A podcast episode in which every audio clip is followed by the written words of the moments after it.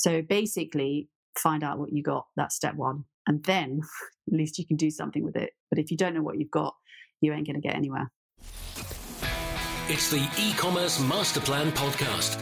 Here to help you solve your marketing problems and grow your e commerce business.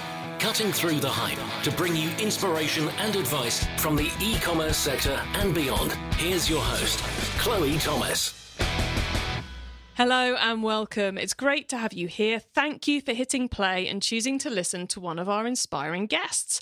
Before we get into the interview, I just want to say a massive thank you to Oliver Spark from Sweet Analytics for the introduction to this awesome guest. Thank you, Oliver. Now, in this episode, we're talking about circular fashion. We're going to be looking at some of the most difficult elements of circular fashion. So, if you are currently dealing with overstocks or waste product you need to do something with, or if you're seeing there's a big opportunity there for you to create new products and get involved with the circular economy, then you're going to love this one. We are talking about should you incinerate? How do you reuse the fabric? How can you reuse fabric and clothing that's too protected by intellectual property to normally be reused. We go quite deep in the manufacturing side of things. Prepare to be inspired, basically, because my guest I think is very inspiring. She's going to really get us all thinking. Also, short way in, there's a bit of a siren in the background. So if you're driving along right now, you're walking down the street and you think you're hearing a police siren, it may well be in this podcast. Apologies for that. I know we normally try and keep them out, but she was saying some really good stuff just as it went by, so didn't have the heart to stop her and make her redo it. So apologies for the siren. It's in about the first half of the interview. Not the whole of the first half, obviously, just part of it. Anyway, enough of my waffling on about sirens. Please listen to the end of the episode so you don't miss out on my guest's top tips and my own take on this episode.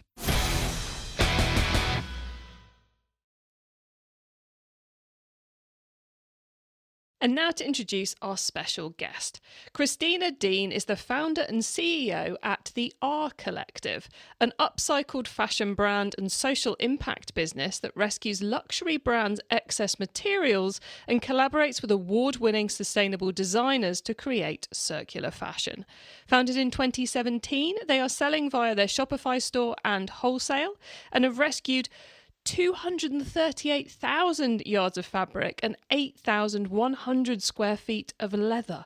Um, hello, Christina. Well, hello there, Chloe. How are you? I am just trying to visualize in my mind that quantity of fabric. It's mad. It is enormous. I mean, I, would like to say I knew from London to X how far 238,000 yards would be. That's a little calculation we need to do.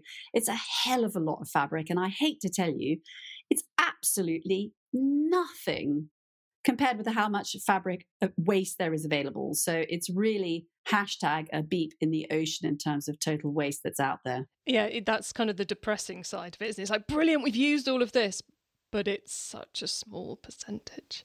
It's pathetic, actually let's you know let's not beat around the bush. I mean it sounds a lot as i say but it's sort of disappointingly small with the amount of work that we put in and it's still huge but it's as you know as we've said such a small amount in its totality really. But as we as we know one person's wasted another person's fortune.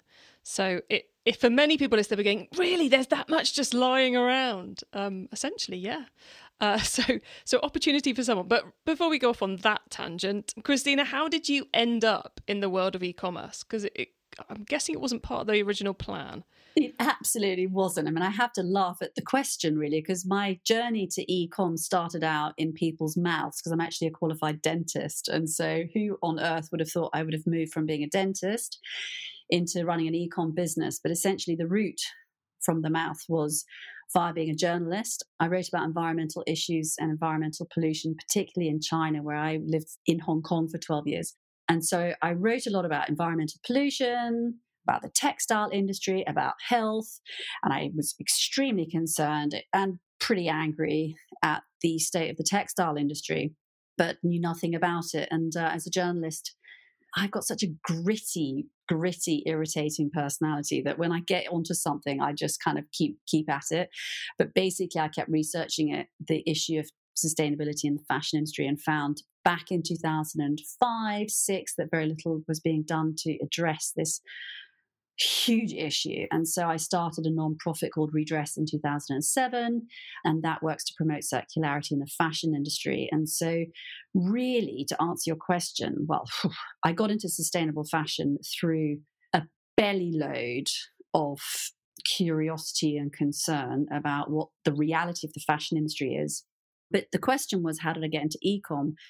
Well, that took me some time. I suppose I started a nonprofit working in sustainable fashion and circularity. Um, and after 14 years of doing that, I launched a business called the R Collective, which is a social impact business that rescues textile waste and creates products that are sold D2C online. And therefore, hey presto, I got into ecom. I love the fact you went from dentist to journalist to angry person to founder of charity. And then I'm, I'm going to take a rough punt that the reason why you founded the R Collective is because you didn't think things were moving fast enough and you thought you'd try and do it yourself. Yeah, I mean, I think that's a good punt to take. It's a little bit more complicated than that you know, it sounds really arrogant to say, oh, you know, it's not happening. I'm going to do it myself. I've never actually had that attitude, but actually, in action, that's basically what we've always done.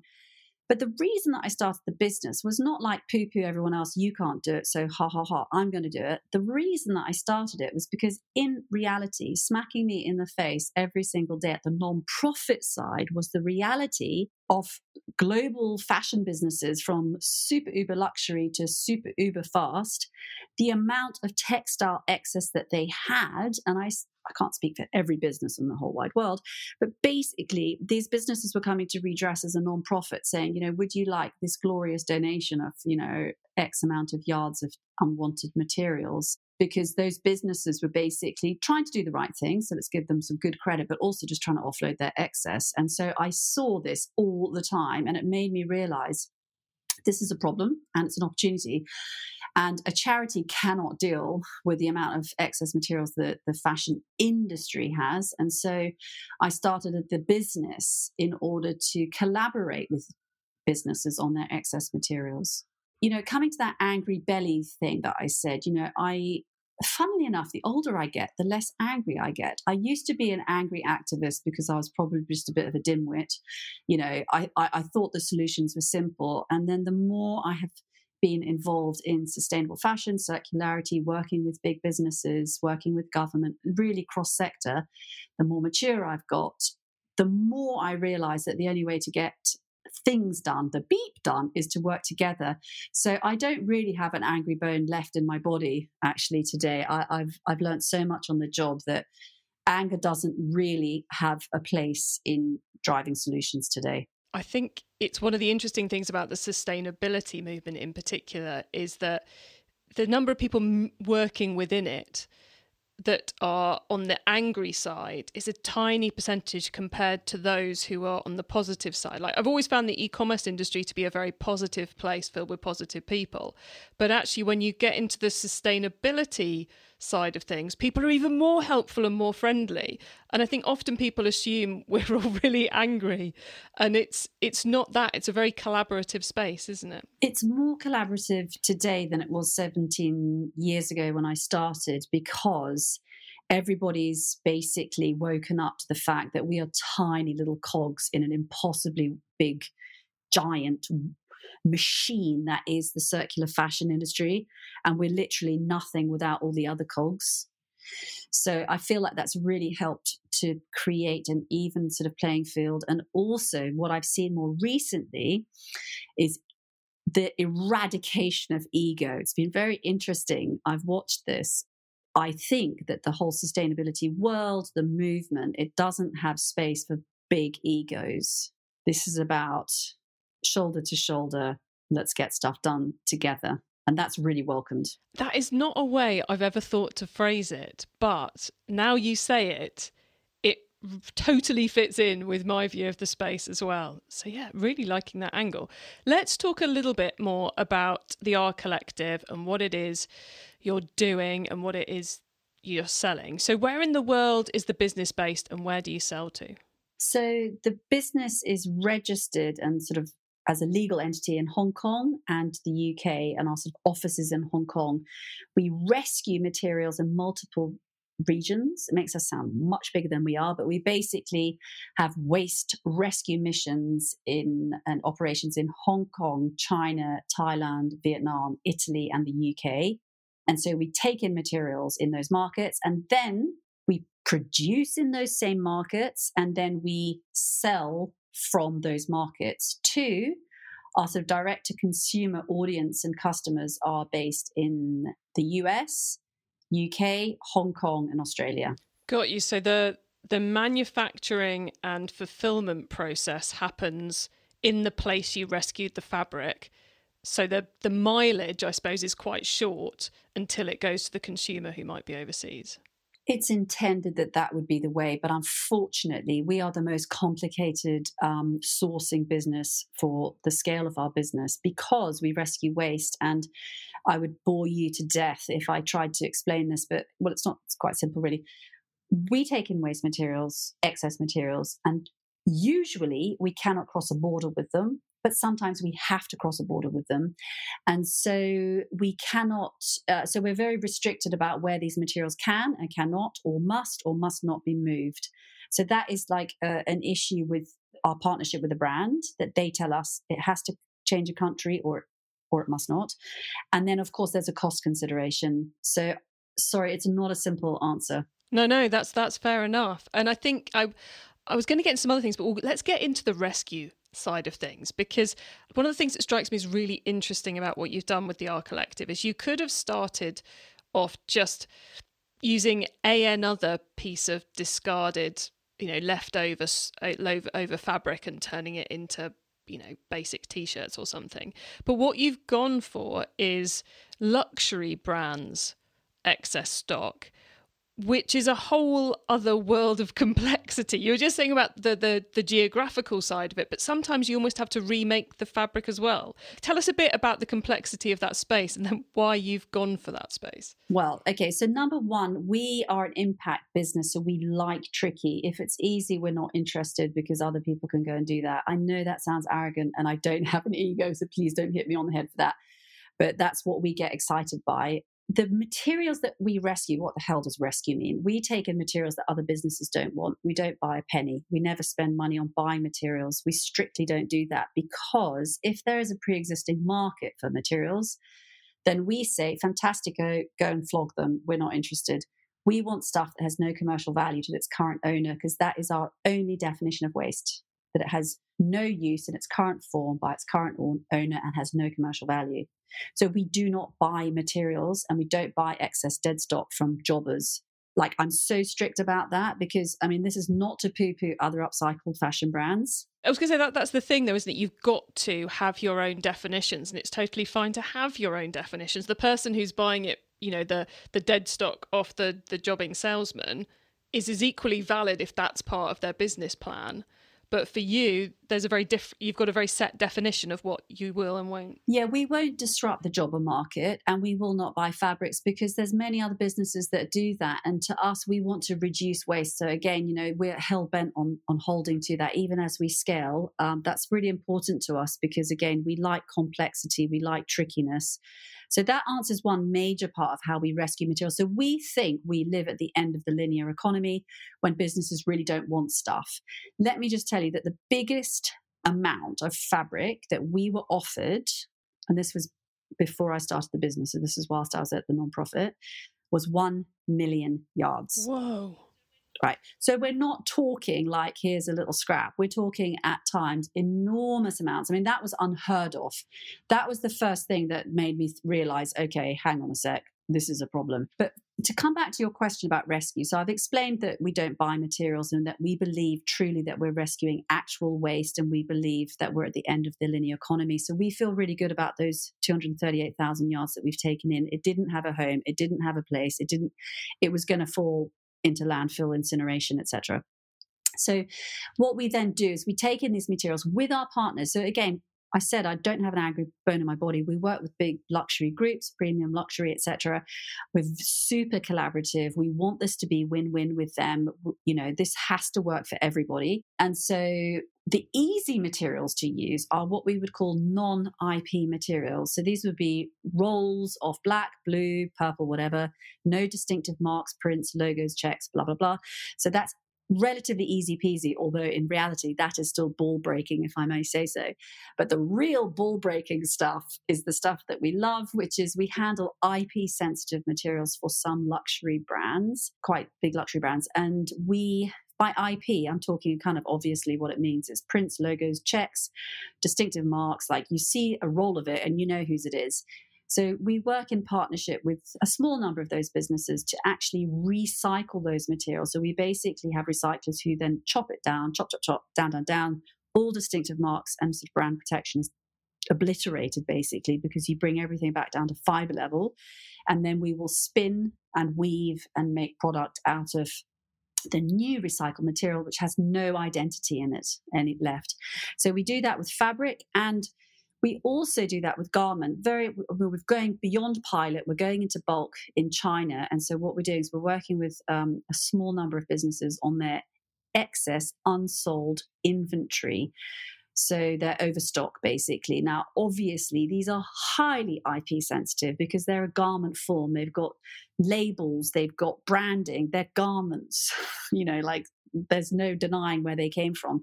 They cannot be incinerated, although, oh, of course, we all know incineration is rife, but there are many brands and businesses who won't incinerate anymore. And so it is an absolute oh, I wanted to, I don't know what word to use. It's incredibly pricey and difficult for these big businesses to actually recycle instead of incinerate their excess stock. And it's a massive problem for the industry, particularly as we see that more and more stakeholders are saying no incineration, we don't want to see it. It's super risky for luxury brands, as it is for fast fashion brands, actually there's a tremendous problem, which is that warehouses around the world are absolutely choked with unsold stock it costs a lot to deal with it and it's not easy. I, I, find it amazing that people are doing what you're doing and are going to these lengths to improve things. I think it's absolutely brilliant. The question that comes to mind is when you're ripping the material down to fibers and rebuilding it again, is that worth it? You know, if if the the t-shirt is too or the you know the, the jacket is too branded and it's an overstock and it needs to be repurposed, is it worth ripping it apart and turning it back into something else? It is. I mean, we've done some life cycle analysis on some of our supply chains um, to prove X percentage of savings of A, B, C, and D, fabulous like carbon, water, etc. So we've done some on some supply chains. We haven't done it on finished garment, but I can tell you, and I would love anyone to argue with me, but of every piece of research that I've kind of looked at in terms of recycling gains, it is environmentally always, I'm going to really put my hand up there, always the right thing to recycle instead of incinerate. Now, of course, in the recycling process, you have to use energy, obviously, but the saving of those fibers for reuse is still a net gain in terms of carbon and water than incinerating and going out and growing more cotton, for example, extracting more oil for polyester. I, would like to bet you one of my kids. I mean, I, I'd probably get in trouble if I'm wrong, but I'm pretty right. please, please prove me if I'm wrong, because the thing is that this takes us down a, a rabbit warren of conversation about measuring impact because the fashion industry obviously carbon is sort of political it's global it's everyone's got to reduce it everyone's got to measure it everyone's got targets you know we're, we're going down the pan fast, but unfortunately, people can't really, even measuring carbon is incredibly difficult. So, why I say that is that doing full life cycle analyses on every single supply chain that we do is prohibitively expensive, absolutely impossible. And so, I'm going to answer your question by putting one of my kids on the line, which is that recycling is better than incineration. Excellent.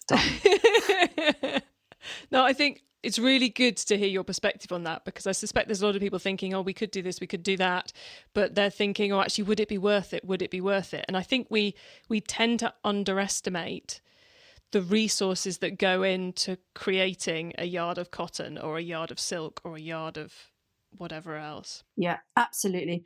But I would say, is it worth it? The problem is it's going to cost you. And the problem is that so much in the product development, and again, I'm no expert on like how every business runs, but you know, we do product development costings, but end of life management, excess stock management is not on many people's line sheets. So who's paying for it within the business? It's cheaper just to whack it in a warehouse and like basically it's the equivalent of just brushing it under the carpet, all this excess stock.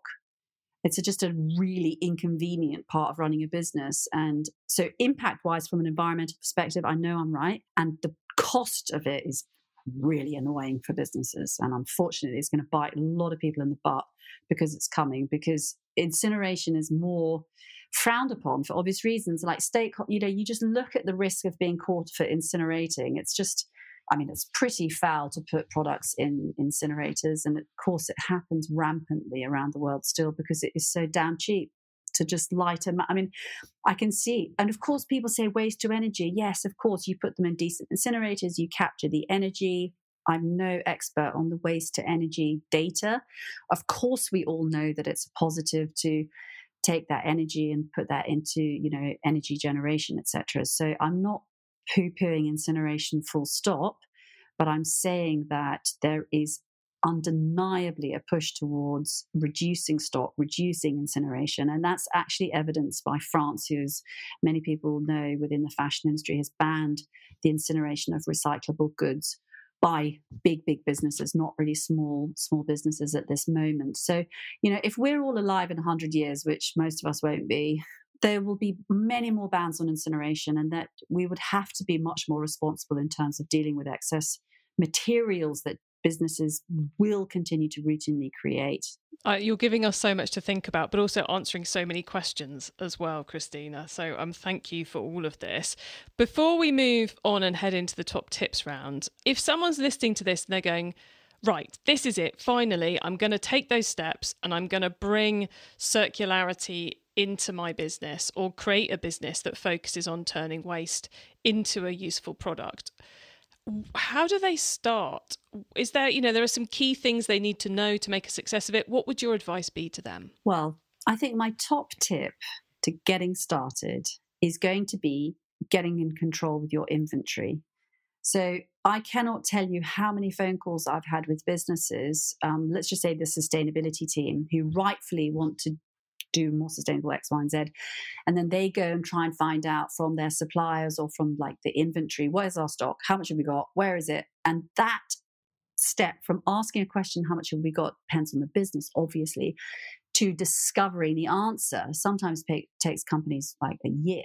And then they, I'm talking big businesses, you know, they might look at their main suppliers and they discover that they've got no clue where their stuff is and how much they've got. And then even when they inquire, it's not actually what they thought it was. It's not at that factory, it's somewhere else. They're dealing with Excel spreadsheets. And the data collection on excess stock is very, very, very, very difficult. It's so prohibitive that uh, some companies just give up. So basically, find out what you got. That's step one. And then at least you can do something with it. But if you don't know what you've got, you ain't going to get anywhere. E-commerce master plan is supported by some of the greatest companies in the e-commerce sector. Here's a reminder of who they are.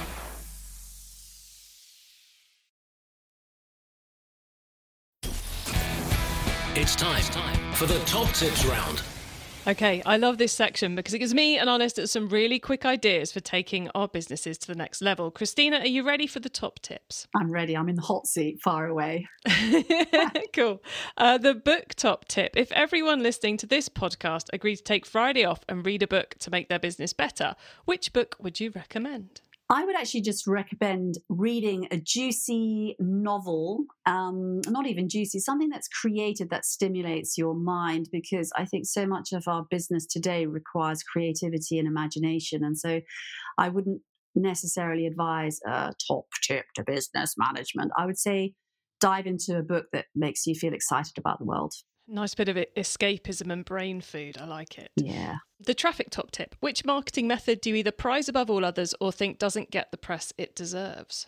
Well, I think the answer is in the question. I would say press, actually. I mean, I, for me, working with media is a major kind of, as is a major stakeholder. So I would say trying to be involved with press and trying to be brave enough to say what you think in a press world. I don't actually know if that gives you ROI in terms of sales, but I think that it's important to use the media as a mouthpiece for your business and values. Such an underutilized channel. So many, so many people do it badly, but when you do press well, it's game changing, isn't it? I don't know. I, I don't know if I do it well personally or do it wrong, but I mm. actually think it takes a little bit of bravery to sometimes say what you think and just say it. Agreed. Okay, the tool top tip maybe a collaboration tool, a social media plugin, a phone app, or just a way of working. Is there a cool little tool you use that makes you and your team more efficient from day to day? Definite answer more meetings, more meetings, more meetings, more meetings. Really? Face to face or Zoom? Zoom is fine, but I am allergic to emails where you have to read them and understand what they're they trying to say. Is that what they mean? And a waste of time. I'm absolutely get on the call, thrash it out, done. I think we've had that before, but not in a long time. I don't think we've had that, that answer post pandemic. So maybe we're maybe that's a sign we're reaching, we're going back to normality again in our working practices. really cool. Thank you for that one. Uh, the carbon top tip. What's your favourite way to reduce the carbon footprint of an e-commerce business? well, actually, I mean, there are two things. One is following from that. I mean, less emails. I know that doesn't help with an ecom business per se, but one email is about the carbon footprint of a plastic bag. So less emails, amazing. Um, and secondly, a very obvious answer, which is carbon neutral shipping, which is what we we use.